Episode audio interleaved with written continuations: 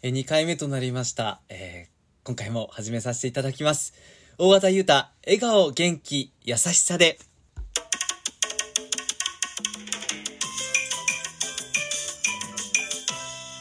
はい、え2回目の放送となりました。えー前回聞いていただいた方から、なんか落ち着いてていいねとか、えー作業中に聞くのにちょうどいいよなんてね、メッセージもいただきました。ありがとうございます。えー今日も笑顔で、えー喋らせていただきます。えー皆さんいかがお過ごしでしょうか、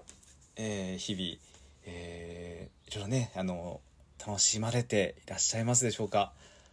えー前回ですね、私が横浜生まれ、横浜に住んでるよっていうことをお伝えしましたが、まあ、横浜でもいろいろなね、楽しみ方があります。ね、あの、歴史ある街並み歩いたり、ね、あの、遊園地行ったり、まあ、いろんな楽しみ方ありますが、まあ、現在、まあ、昨年からのね、あの、ステイホーム、なるべく自粛でね、あの、外出しないようにということで、まあ、家の周りをね、え散歩したり、えジョギングするということが私多くなりました。そうするとですね、まあいろいろ、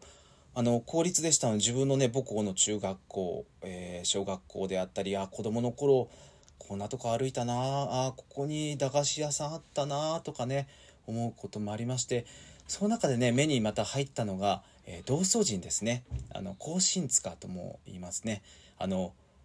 あの、なんですか、道のところにですねあるお地蔵さんのようなものあの見たことある方もいらっしゃると思いますがまあそれをですね私小学校の時あの夏の自由研究で調べたんですあの最初はね何だろうこれっていうところから、えー写真撮っててであの親と一緒にですねあの近くのお寺に聞きに行ったりまたね、その近く古くから住んでるおじいちゃんおばあちゃんのお友達にこう話を聞きに行ったりとかそういったことでその町にあるものは一体どういうことでいつからあるんだろうということをまとめてでそれをねこう大きな何ですかねあの学校で大きな新聞壁掛けのサイズのにね、えーまとめて、えーやりましたね、えーそんなことも思い出しました。あのそしてちなみにですね先ほど家の近くのね一番近くの同窓寺見たら1699年えー元禄12年からあると書いてありましたね。すごいですね。うん。住んでる町の歴史を知るって面白いですよね。あのお寺もそうですし神社もそうですし同祖神もそうですしなんかねあ大きな木なんか見てもねそういったことを思い出しますよね。まあそういったこともね思い出しながらあのこう家のね周りを久しぶりに懐かしいところを見たりね歩いたりするって楽しみ方もありますが横浜での楽しみ方、まあ、小さい頃からだと僕はですねやっぱり映画ですね。うん。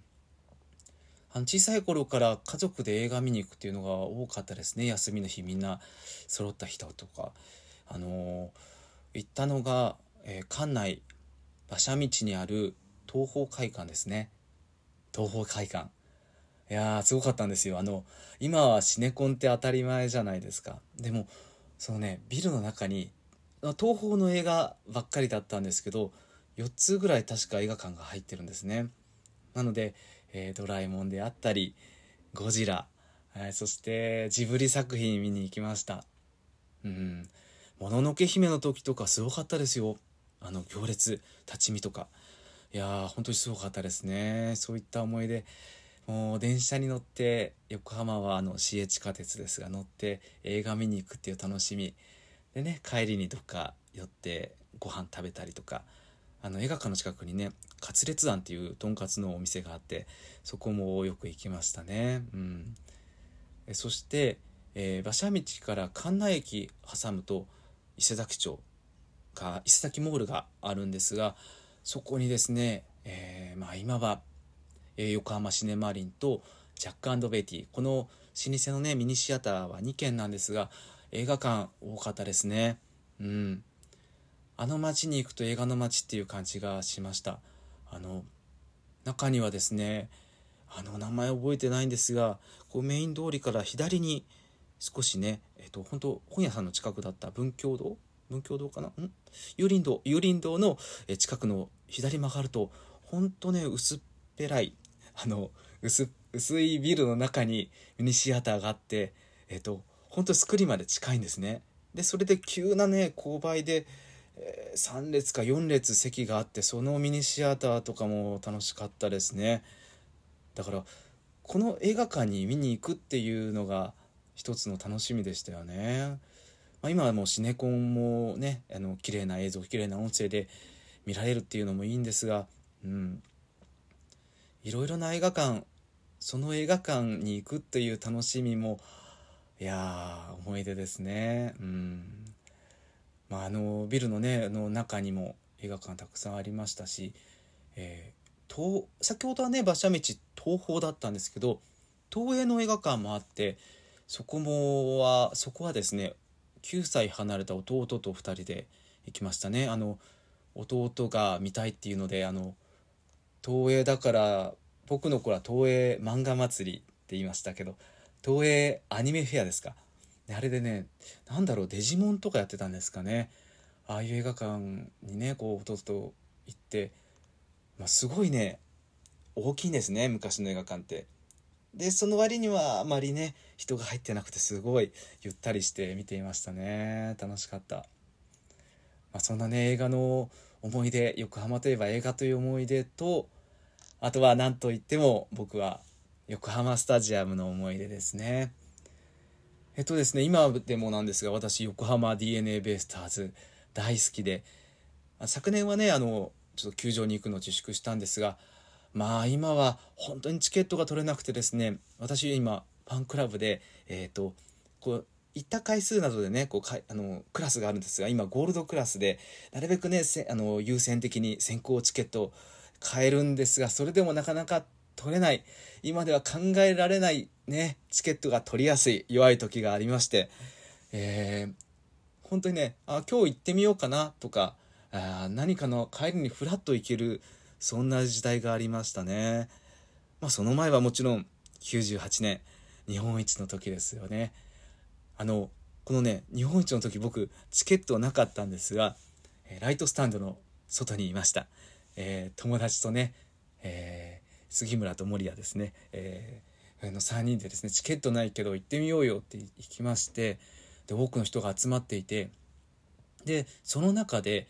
まあ、当時あのワンセグとかそういうスマホとかなかったのでなんかそそういった時でもねあの小さい画面の携帯テレビって持ってる方いらっしゃるんですよね。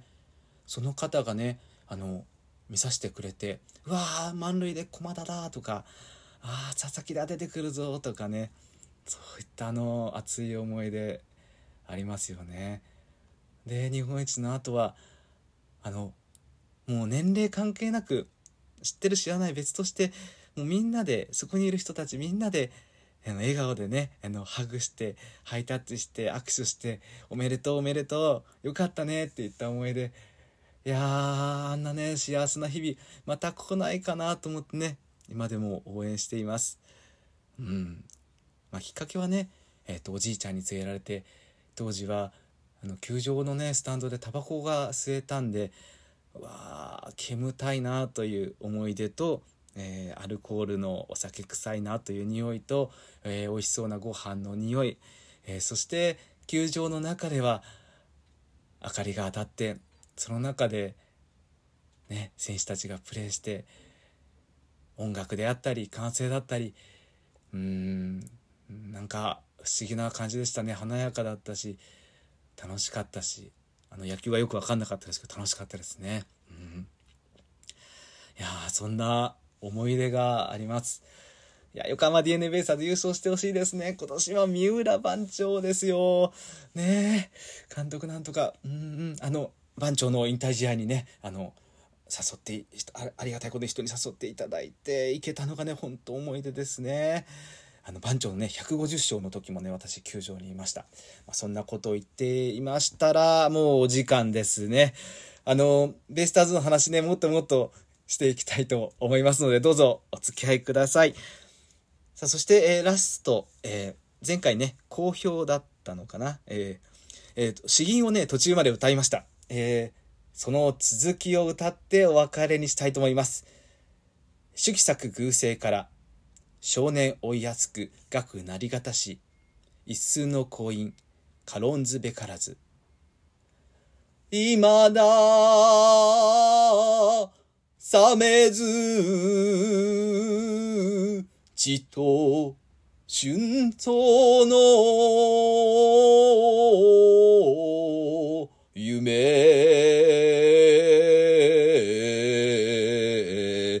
ということで、えー、また次回もお会いしたいと思います。笑顔、元気、優しさでどうぞ素敵な日に明日もなさってください。それでは、大和田裕太でした。また会いましょう